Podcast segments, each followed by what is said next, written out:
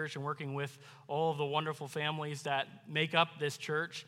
Um, and I take I don't take for granted the opportunity that God has given me here and our family here to be here in Findlay, uh, Ohio, and to minister with the families and the folks here at Trinity Baptist Church. If you have your Bibles, I would like to have you open them up to Genesis chapter 18. Today, I wanted to kind of address the idea of what, it look, what does it look like and to challenge you to be involved with your family or wherever you are. God has placed you as a Great Commission family.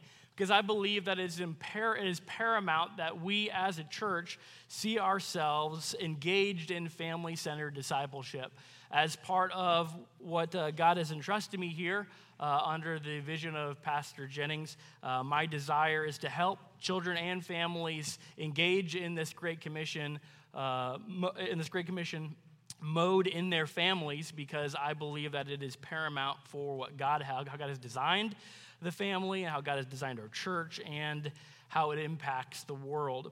Recently, I went back, and now that I've gotten to the point in life where our kids are getting older, um, I've been able to get to the point where we've been able to kind of like share some of like our childhood with our kids. I don't know if you've ever done that, but we recently went back and watched the movie that came out when I was a kid um, called Honey, I Shrunk the Kids. Anybody ever seen that one? And so we went and we, we were watching that with our kids. Our kids are getting to the age where they can sit through a movie, uh, and it's awesome. But this movie came out in 1989, starring the, the lead actor Rick Moranis. Uh, if you're not familiar with, with the story, the story kind of goes where uh, this guy's an eccentric scientist. He comes up with this shrink ray. Uh, and then, of course, um, uh, bad things happen when the kids are upstairs. The uh, fate has it that they get shrunken, and of course they get taken out uh, with the trash, and then they have the, the whole movie they journey through the backyard trying to get back to, to get uh, back to their normal size.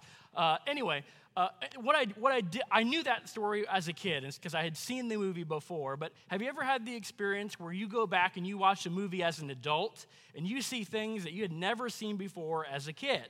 Well, thankfully, uh, this, this movie came out. It wasn't one of those things where, like, oh man, I need to turn that off because I didn't realize that was in the movie. Well, actually, what I had never noticed before was the overarching storyline of the family dynamics that were going on in the movie. So as the, the opening uh, movie, as after the credits uh, go through, this is back in 18, 1989 where they had the credits before and not after the movie. And so my kids are like, what is going on? Why is this movie taking, so, what is all this? All these words. And so after all that opening credit scene, uh, the, the scene opens up to a very dysfunctional family. Uh, the main scientist, uh, who is played by Rick Moranis, um, is having a difficult time with his wife. In fact, it, it, throughout the movie, she talks about how she's going to go, go live with her parents because they're not getting along in their marriage. And as, you, as these opening scenes open up, you see these two kids who are kind of caught in the middle of this dysfunctional marriage. Um, and as they are trying to just make, uh, trying to make sense of all of it, uh, the one young kid is kind of diving into school because he's more of a nerd, and the one young girl is thinking about boys and moving out, moving out and getting out of the house because what's going on in their family dynamics is not so great.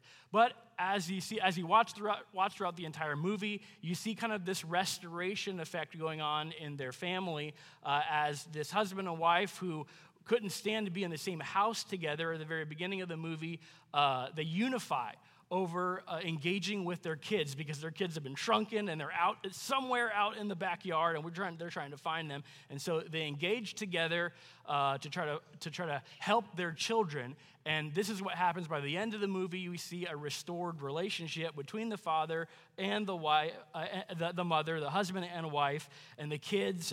Uh, and that continues on through some of the other movies, two and three, if you've ever seen those.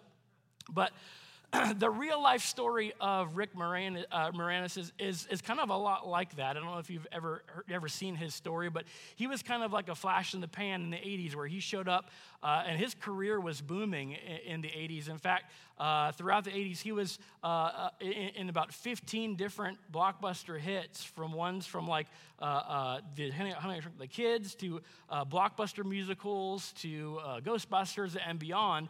he had a very blossoming career in the, throughout the 80s. But after five years of marriage, uh, his wife tragically got breast cancer and she passed away.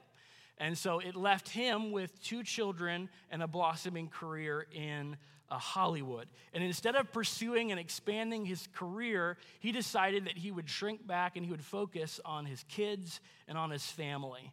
And instead of pursuing Hollywood and all the dreams that many people uh, uh, dream about making their life all about, this single dad decided that he would only take the jobs necessary to provide for his family and that, it, that the ones that would not uh, interfere with his family life and his kids.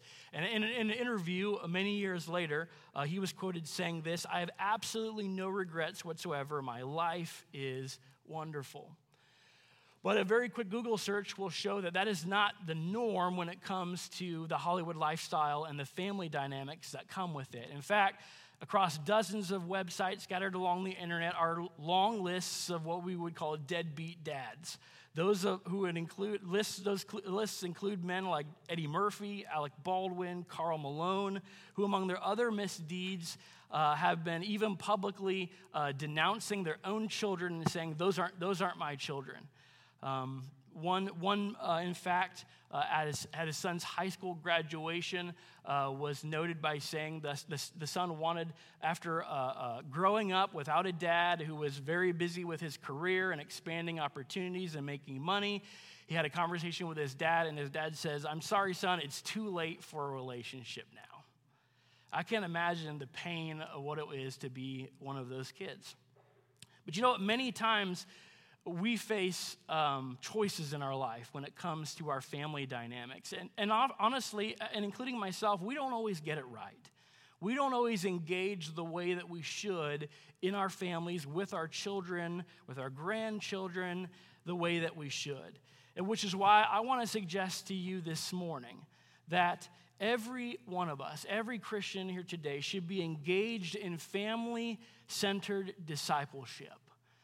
Genesis chapter 18, we're introduced to a very important family uh, in the Word of God, and we're given uh, access to a very uh, privy conversation that God has with Himself.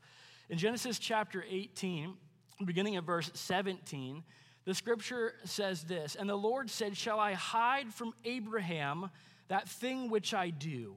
seeing that Abraham shall surely become a great and mighty nation, and all the nations of the earth shall be blessed in him.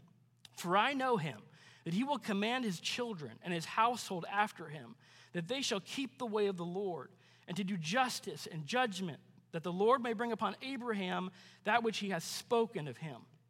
And the Lord said, Because of the cry of Sodom and Gomorrah is great, and because their sin is very grievous, I will go down now and see whether they have done altogether according to the cry of it, which is come unto me. If not, I will know. Let's go to the Lord in prayer this morning uh, before we dive into the exposition of this scripture.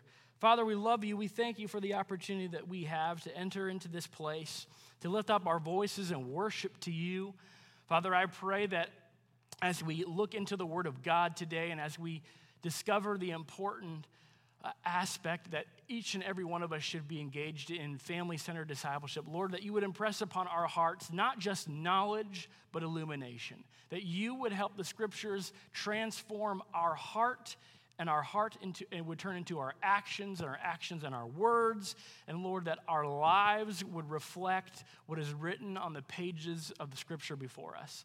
Father, I pray that you would help us to understand the importance of how you fit into the picture of family centered discipleship, Lord, how we fit into it, Lord, and the dangers that surround us and the reasons why we should be engaged.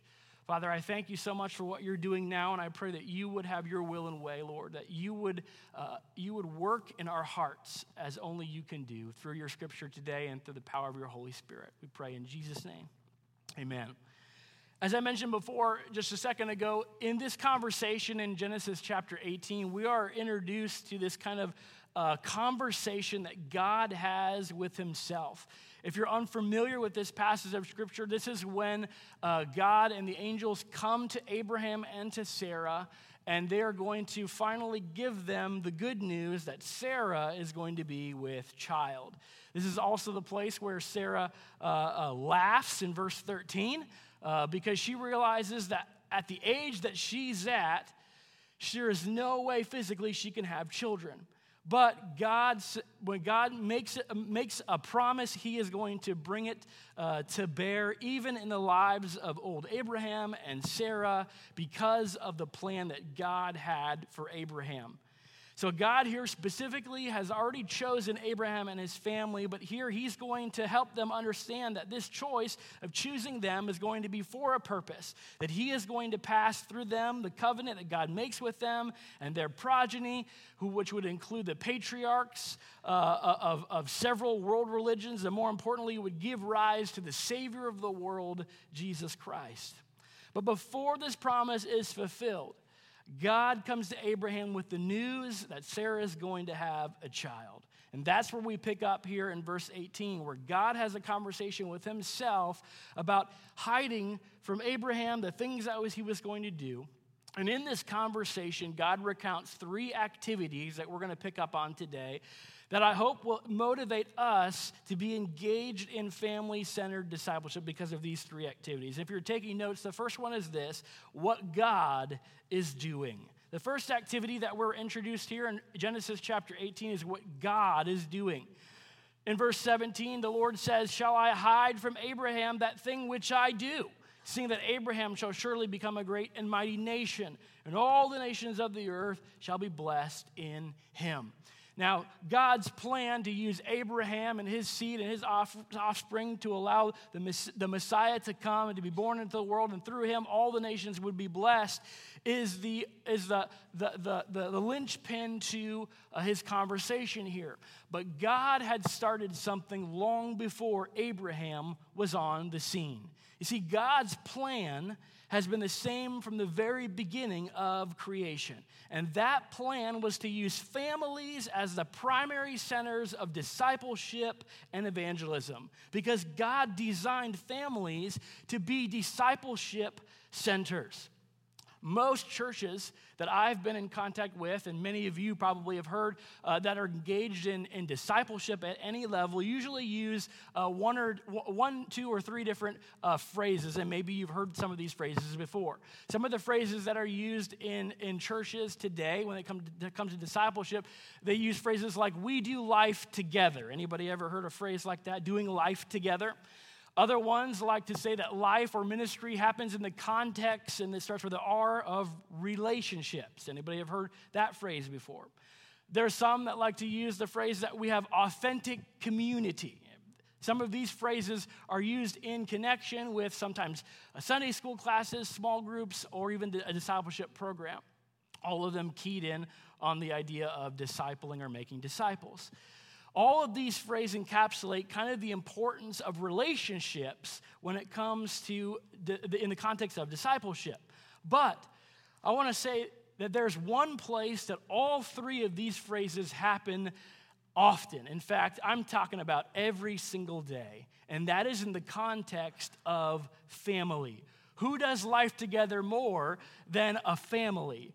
Who has the context of a relationships more than a family who is, uh, who is living together? Who has more authentic community than a mom and a dad and kids? I'm telling you, my kids have seen what goes on behind closed doors, all right? And, my, and your kids have too. They see the real authentic you, uh, when it's not just the Sunday you, but the everyday you.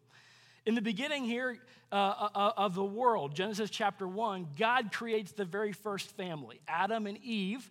And in this first fam- with this first family, the very first thing recorded in Scripture that God says to this family, according to Genesis chapter 1, verse 28, is this God blessed them, and God said unto them, Be fruitful and multiply, and replenish the earth and subdue it and have dominion over the fish of the sea and over the fowl of the air and over every living thing that moveth upon the earth. Now, we're going to look at that and the importance of that in just a moment. But this is the first command that God gives to his created people.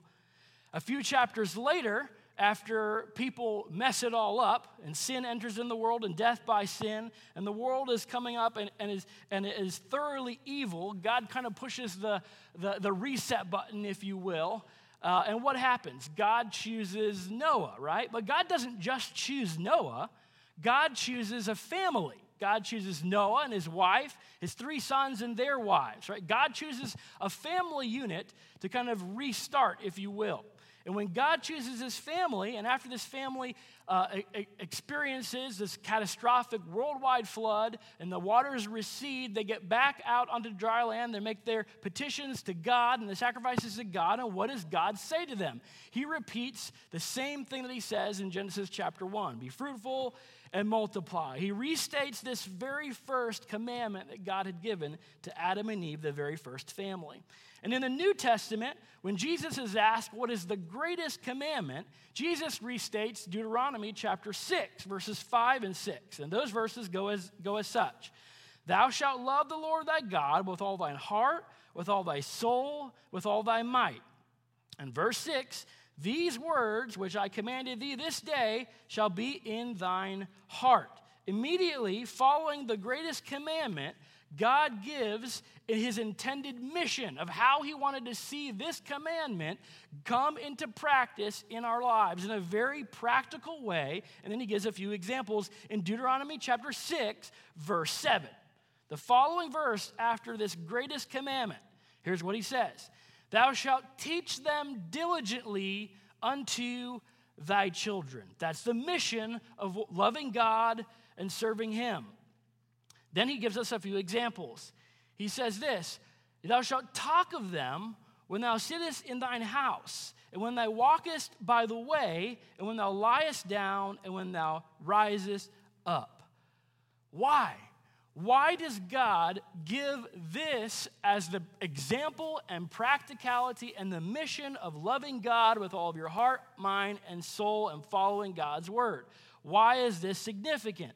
I believe it's because God designed the family to be the discipleship center. That God designed the home in such a way as to advance the spiritual formation of the next generation. What's going on here in Genesis chapter 18? Well, God is choosing a family, as, as, He already has chosen Abraham and Sarah, and He is going to miraculously give them a child. He's going to give them Isaac, and through him, the nations were going to be, be, blessed because of their obedience. God is setting up, in the context of Abraham and Sarah and Isaac, a discipleship center that is going to not only continue, but bless the entire world. More on that in just a moment. But God was doing something amazing. And he has from the very beginning, from Genesis chapter 1 to today, God is still creating families and God still has the families as the center of discipleship for the next generation, for their spiritual formation.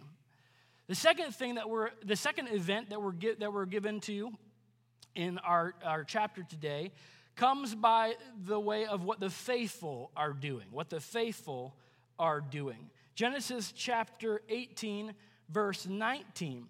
The scripture says this For I know him that he will command his children and his household after him, that they shall keep the way of the Lord to do justice and judgment, that the Lord may bring upon Abraham that which he hath spoken him.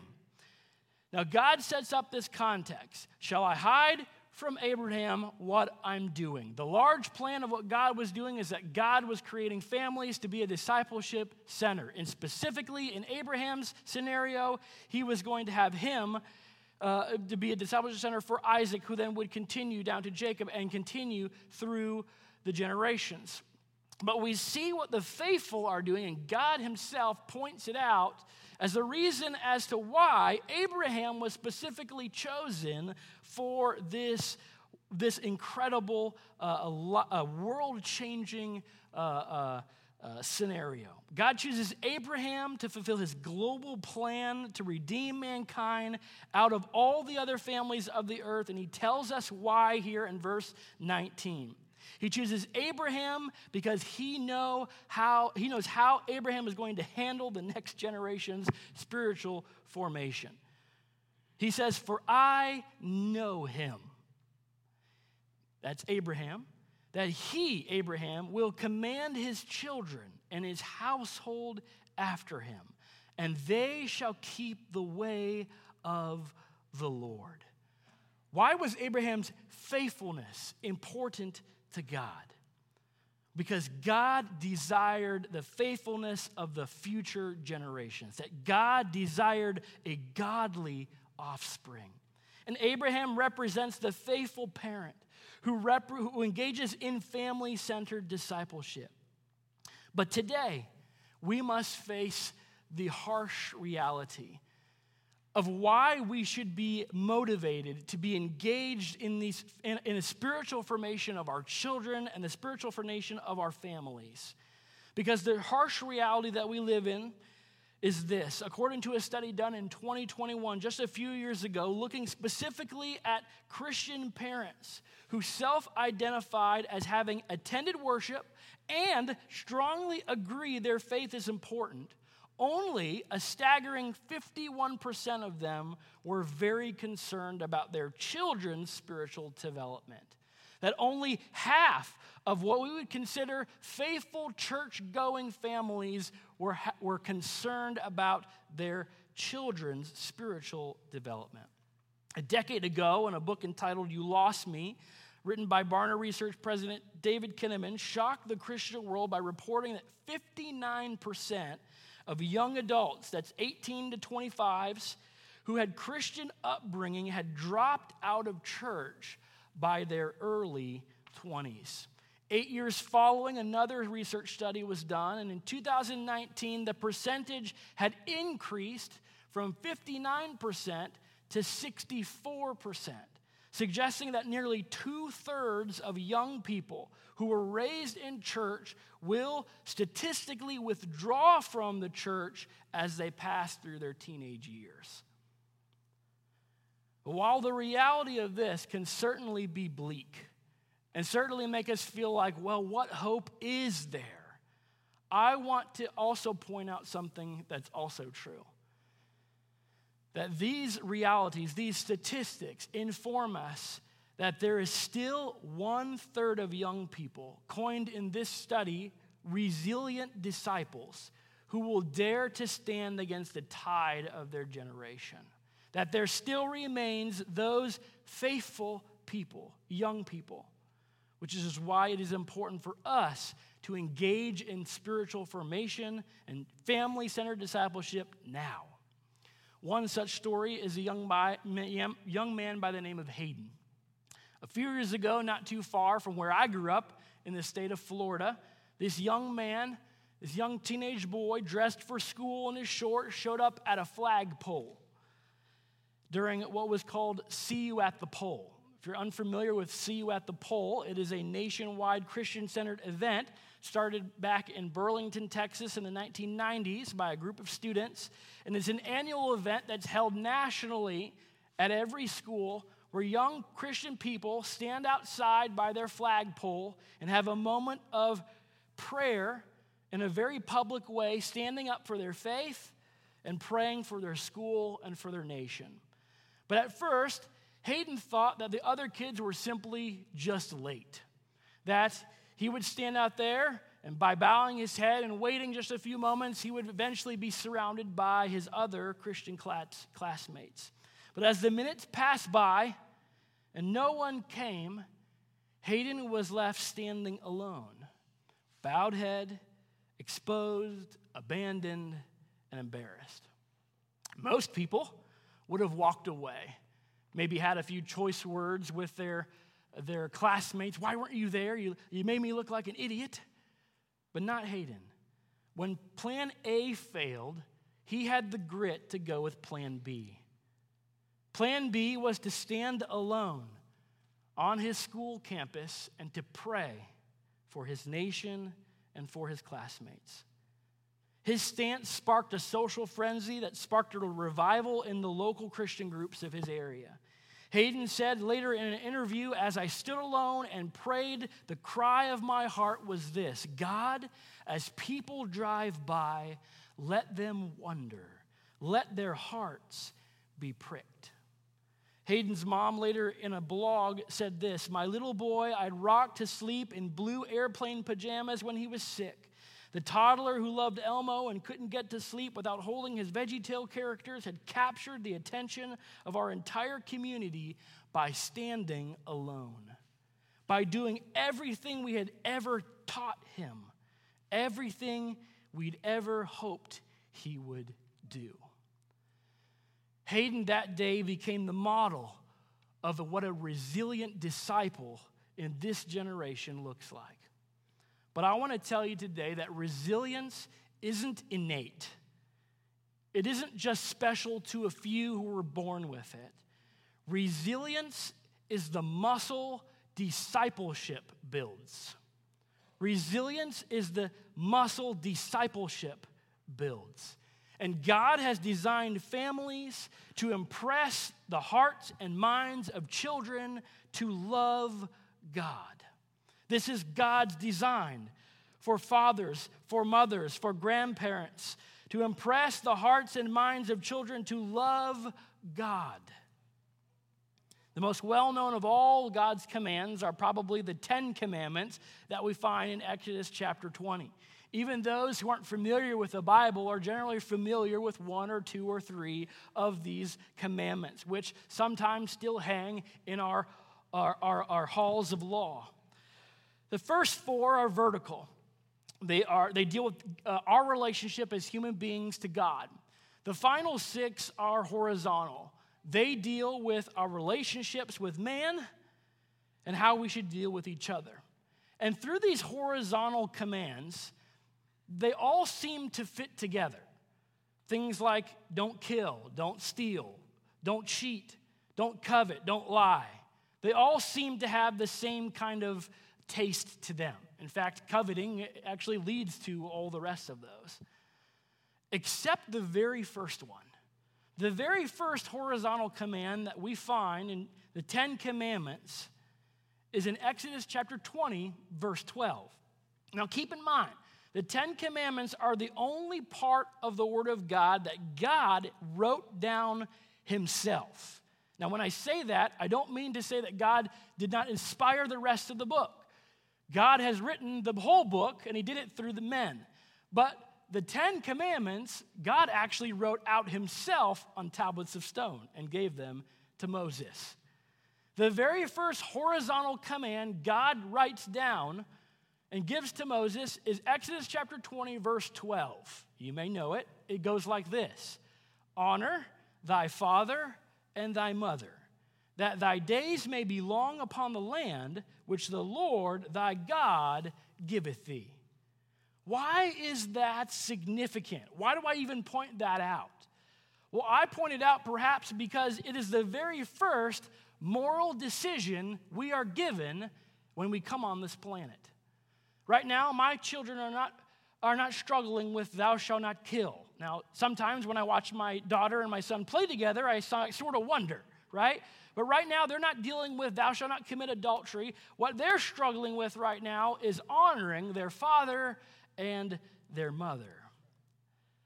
See, the purpose of parenting is to mold and impress kids' hearts and minds to love God, which is why the most important commandment for children is to honor through obedience. Ephesians 6, chapter, uh, chapter 6, verses 1 and 2. Children, obey your parents and the Lord, for this is right. Right? Verse 2 restates what we just read in Exodus chapter 20. It's the very first one given to us with a promise. God's response, uh, God's response to their parents' purposeful discipleship is paramount to their, uh, their spiritual, so I'm going to say it again. A child's response to their parents' purposeful discipleship is paramount to their spiritual formation. Which is the ultimate reason why I believe God hates divorce. Malachi chapter 2, verse 16, it says that God hates putting away. That is Old English for divorce. Now, I'm a child of divorce. My mother and father were divorced. The grandparents who helped raise me and helped nurture my spiritual condition were both in their second marriages by the time I came along. And that is not the focus of my sermon today, but I want to tell you today that the New Testament gives us a little bit of insight into the mystery of Christ and the church and how it's illustrated through that marriage covenant of between the husband and wife. But I believe that God's hatred for divorce, according to Malachi chapter 2, verse 16, runs even deeper than the fact that divorce breaks up that imagery of Christ and the church. And the reason why I say that is because of the context of where we find in Malachi chapter 2. Malachi chapter 2, beginning in verse 14, gives us a little context for this, this phrase uh, that God hates divorce. 14, verse 14 says this Yet ye say, that Wherefore, because the Lord hath been witness between thee and the wife of thy youth, against whom thou hast dealt treacherously, yet is she thy companion and the wife of thy covenant. Verse 15 says, And did not he make one? Yet had he had the residue of the Spirit, and wherefore one? Why is it that God creates this covenant relationship between man and wife? Why is this so precious to him? Why one? He says this that he might seek a godly seed. Therefore, take heed to your spirit, and let none deal treacherously against the wife of thy youth. Verse 16 says, For God hate putting away. God, see, God's design for the family and for parents. And the reason why God made the two one is to raise godly seed who will love God and who will worship Him. And the reason why God hates divorce is not only because it defaces the image of Christ and the church, the mystery which is given to Paul and now to us in this New Testament age, but it disrupts his plan to pass faith to the next generation. The reason why God hates divorce is because it destroys and, and, and, and has the potential to disrupt the next generation's spiritual formation. This is why the instruction to fathers in Ephesians chapter 6, verse 4, I believe is so clear. It says in Ephesians 6 4, ye fathers, Provoke not your children to wrath, but bring them up in the nurture and admonition of the Lord. Straight shooting from God Himself to fathers and to parents. A godly father, and by extension, a godly parent, needs to be about making disciples of their children if they are to fulfill the great commission of Jesus in their lifetime, which leads us to our final point. We see in, in Genesis chapter 18 what God is doing. That God reveals to Abraham and to us through his word that his plan from the very beginning is to create families who will be discipleship centers. And that these families, when filled with faithful men and women, will pass the faith baton on to the next generation, will impress upon the hearts and minds of their children to love God with all their heart, with all their mind, with all their soul. But where there is light, there is also often darkness. And we see in verses 20 and 21 of Genesis chapter 18 today what the world is doing. What the world is doing. You see, this third activity of what the world is doing I believe there is no mistaking of the reason why God connects these two together. I don't believe that is by happenstance that he will deal with this issue. Right on the heels of putting together the family discipleship center that will go on to change the world and the nations by bringing forth the Messiah and the Savior of the world.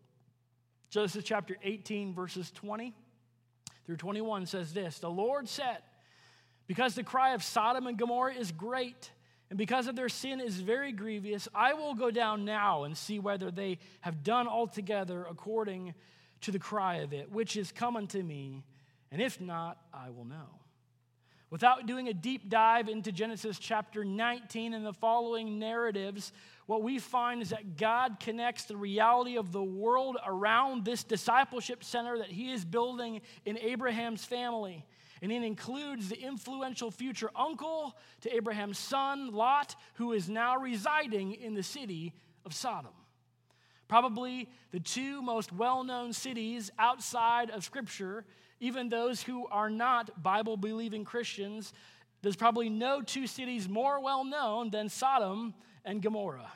The names who which today are still associated and synonymous with a certain set of sin and wickedness. At this time, The cities of Sodom and Gomorrah had become cesspools of sexual promiscuity. And they're permeated with this I should be able to do whatever I want with whatever I like attitude. So much so that the practice of sex with whoever, whenever, was thought of by the greater majority as their right. What do we see in our world today? That the ruler of this world, Satan, hasn't really changed his script all that much. Today, the traditional nuclear family is in crisis, and our world is orientating itself more and more to be at odds with what the Word of God declares as truth and with how God has set up the family. Some years ago, the Huffington Post dropped an article entitled, Is the Church Dying? And it gave a rather scathing view of conservative Christianity and conservative belief and made three suggestions that they believed would be essential should the church have a viable future. And here's what they said Number one, if the church is going to have a viable future, they need to, one, stop pretending that the Bible is an infallible book written by God. Number two, they need to end their losing war with science, biology, and anthropology. And number three, they need to concede that they have lost their discriminatory war on gender, race, and sex. That was their suggestion. That if the church and Christianity were to have any viable future in the world we live in now, that all anchors to truth should be pulled up, that we should concede that we were wrong about what the Bible teaches about creation, about the world, about people. This has been Satan's goal for some time. Satan's goal is the same as it has been from the beginning to destroy godly families and their growth in order to destroy the growth of the family of God. Because the two are connected. Because God designed families as the engine that will fill the earth with his worship. You see, a family centered discipleship unit is paramount, it is part of God's plan for the Great Commission. How can I say this? Well, let's back up, backtrack a little bit. Malachi chapter 4, it's the very last chapter in the Old Testament. The very last chapter in the Old Testament before there is hundreds of years, 400 years of silence from God. The very last verses of Malachi chapter 4 are verses 4, 5, and 6. And here's what God says. Here's how God ends the last part of the very uh, of the Old Testament before there is 400 years of silence. God says this, "Remember ye the law of Moses my servant, which I commanded unto you in Horeb for all Israel with the statutes and judgments. Behold, I will send you Elijah the prophet before the coming of the great and dreadful day of the Lord, and he shall turn the heart of the fathers to the children, and the heart of the children to their fathers." Lest I come and smite thee with a curse. And that is the end of the Old Testament revelation. And there is 400 years of silence where God does not give any new revelation to what would, might, would account to four generations of his people. Then you fast forward to the New Testament. And then God breaks the silence of 400 years by sending his angel Gabriel to speak to a priest by the name of Zechariah. This Zechariah, whose wife in her advanced age is expecting, while he is ministering to the Lord, is visited by this angel. And the angel Gabriel breaks this 400 years of silence. And here's what the angel Gabriel says in Luke chapter 1, verse 13 and following. The angel said unto him, Fear not, Zacharias, for thy prayer is heard, and thy wife Elizabeth shall bear thee a son, and thou shalt call his name John. And thou shalt have joy and gladness, and many shall rejoice at his birth. And he shall be great in the sight of the Lord, and shall neither drink wine nor strong drink. He shall be filled with the Holy Spirit even from his mother's womb. And many of the children of Israel shall he turn to the Lord their God. Verse 17, here's what he says He shall go before him in the spirit and power of Elias to turn the hearts of the fathers to the children and the disobedient to the wisdom of the just, and to make ready the people prepared for the Lord. Do you see the link between 400 years of silence? The last thing God chose to say was to talk about families coming together. And when Jesus comes on the scene, the very first thing the angel declares as the messenger of God to people is that the fathers are going to turn their hearts back to their children. Why is this significant? Why, why do I even point this out? How can I make such a bold claim as to say that God had designed families as the engine that will fill the earth with his worship, that will help push forward the mission of the Great Commission? The reason why I say it is this because when a parent's heart is turned towards their children in family centered discipleship, and a child's heart is turned to their parents in obedient uh, in, in, in obedience everyone is ready for jesus. Everyone is ready for jesus. What about reaching the whole world? What about well, how does the family engage in this great commission? I don't still quite understand what you're saying. Well let me let me let me give you a, a table. I like tables. Let me give you a table that kind of shows you in comparison the Great Commission, which is in Matthew chapter 28, to the very first commandment that God gives us in Genesis chapter 1, verse 28. And I want to point out to you their focus, their scope, and their target. Matthew chapter 28, verses 18 through 20, what we call the Great Commission, goes like this, right? He, tell, he tells them to teach, Matthew make disciples of all nations and to teach them to observe all things. The focus and scope and target of all three of those is to teach. This is the idea of multiplication, making disciples. Genesis chapter 1, verse 28, God says, Be fruitful and multiply. What is its focus? Also multiplication. All nations, what is the scope? It's everywhere. Every ethnos, every nation. Replenish the earth. What is the scope? Everywhere. What is the target? Teaching them to observe all things. Subdue it is how it's said in Genesis chapter 21. What is the target? Both conformity. And not just conformity for conformity's sake, but conformity to God's plan. See, raising kids is part of the Great Commission, and it is part and parcel to it going forward. And I want you to know this that the natural flow of the gospel message cannot skip your family. Because oftentimes when we think about the Great Commission, we think about the Great Commission in this perspective. We think, well, there's a personal responsibility. I need to respond to the gospel. And then we think about the world around us. They need to respond to the gospel, right? We need to send missionaries to Africa, to Argentina. We need to go around the world with the gospel. I need to respond to it, and then I need to be involved in sending people to, the great, to, to those fields that are ready to harvest, as Jesus says. But what we often miss is the path from here to there. And that path naturally is through your own family. Acts chapter 2, Peter gives his famous uh, uh, uh, sermon at the day of Pentecost. And here's, how, here's what Peter says Peter said to them, verse 38 Repent, be baptized, every one of you, in the name of Jesus Christ for the remission of sins, and ye shall receive the gift of the Holy Ghost. For this promise is unto you and to your children, and to all that are afar off, even as many as the Lord our God shall call. Do you see that progression? You, your family, and everyone else. Many times we think about the Great Commission in a very two dimensional. I got to respond, and the nations need to respond. But what about the third dimension? What about your own family? If you're excited about reaching the world, but you forget to reach your own kids, you're missing the point. Well, that seems pretty bold, Pastor Corey. But I still have a question. What about the local church? How does the local church engage in the Great Commission?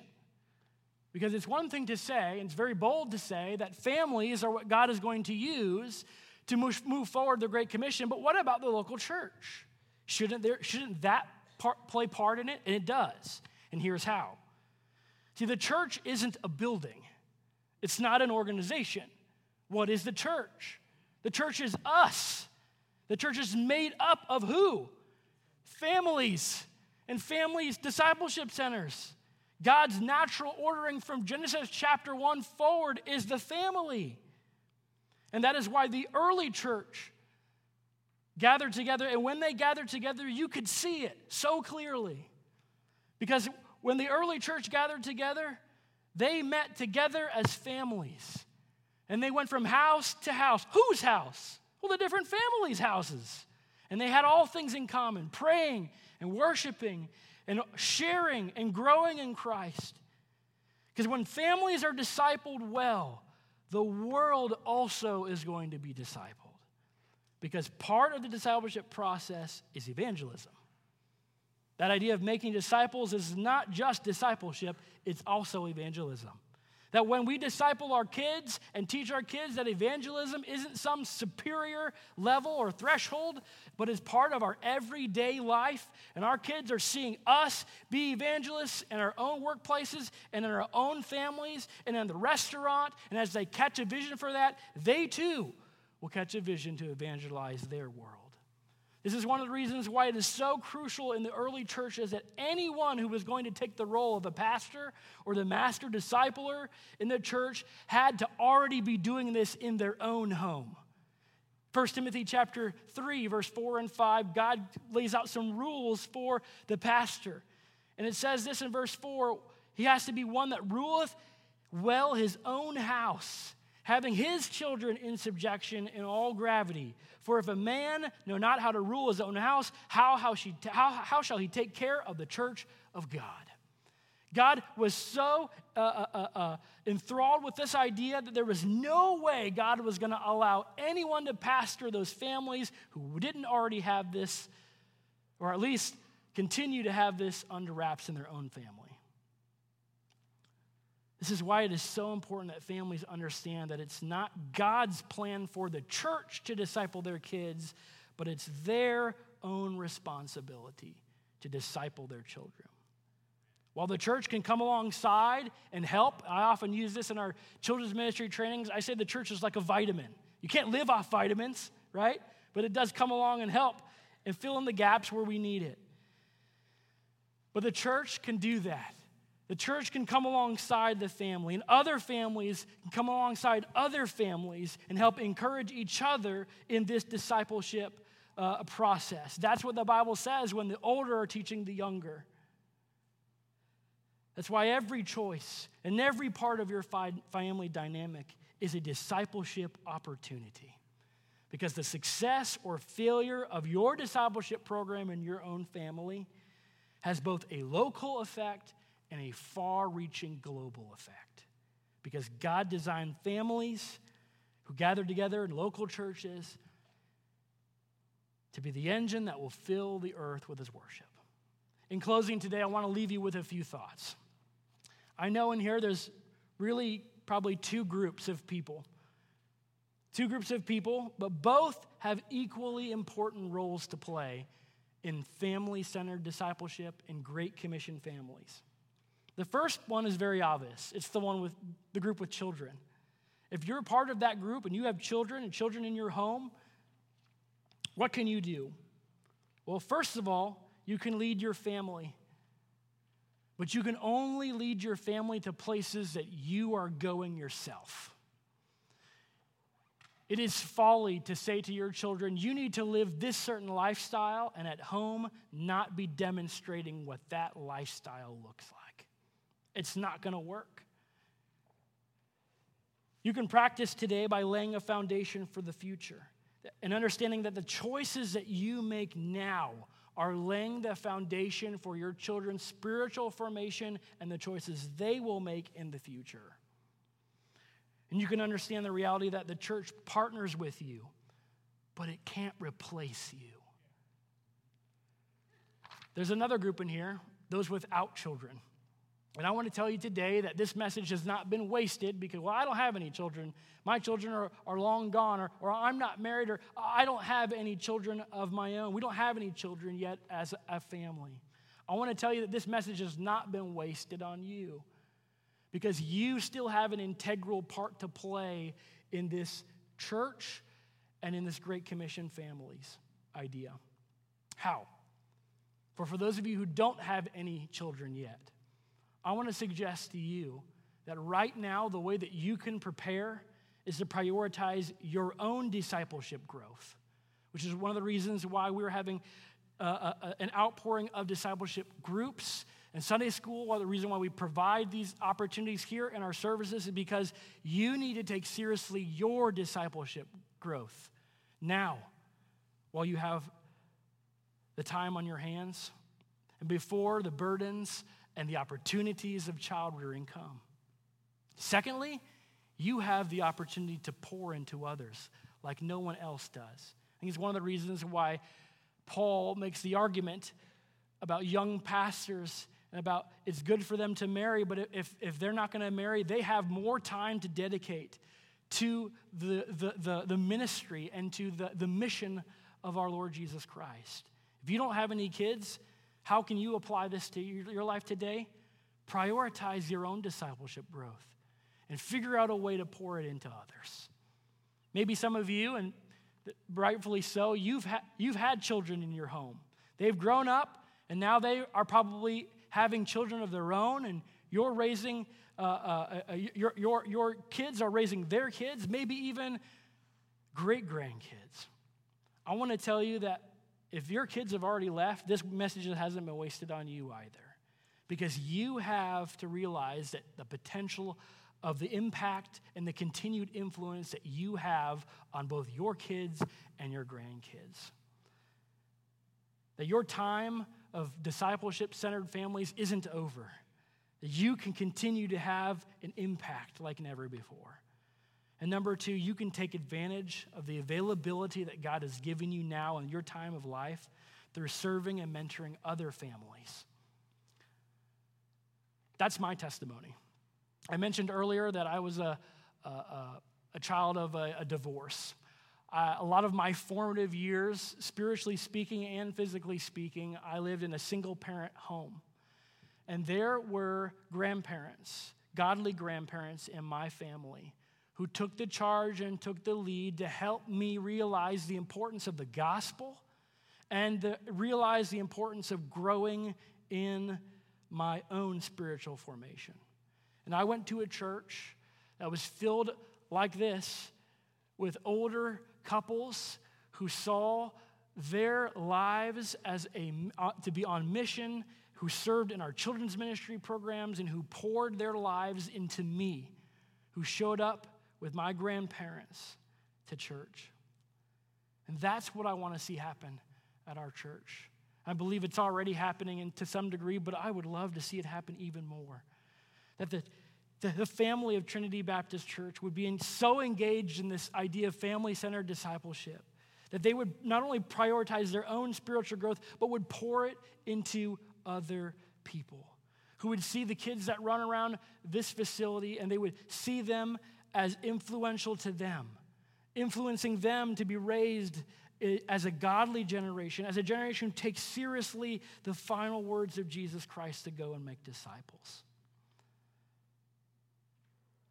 it made a difference in my life. My dad, who I don't often speak of, um, the only connection I ever had to him was a few letters, and I brought them today, that he wrote to me from, from a jail cell. This is all that I have of my relationship with my dad. And through my formative years as a young man who grew up in church, I struggled. And I struggled with, well, if my father wasn't there, and God says he's my father, what kind of a father is he? And I want to tell you that I learned from Scripture because of the investment that older couples had in my life, in my children's ministries that I, that I in my Sunday school, my junior church, that my Father is one who will always be with me, that He is my everlasting Father. And that though my Father here on earth might have tucked tail and left, my Father in heaven will never leave me nor forsake me. And that is because of a church of families who saw me and who poured into me. And I want to challenge you that every single one of us in here today, we all have a part to play, and that we all must be engaged in family centered discipleship. Would you stand to your feet today? Your heads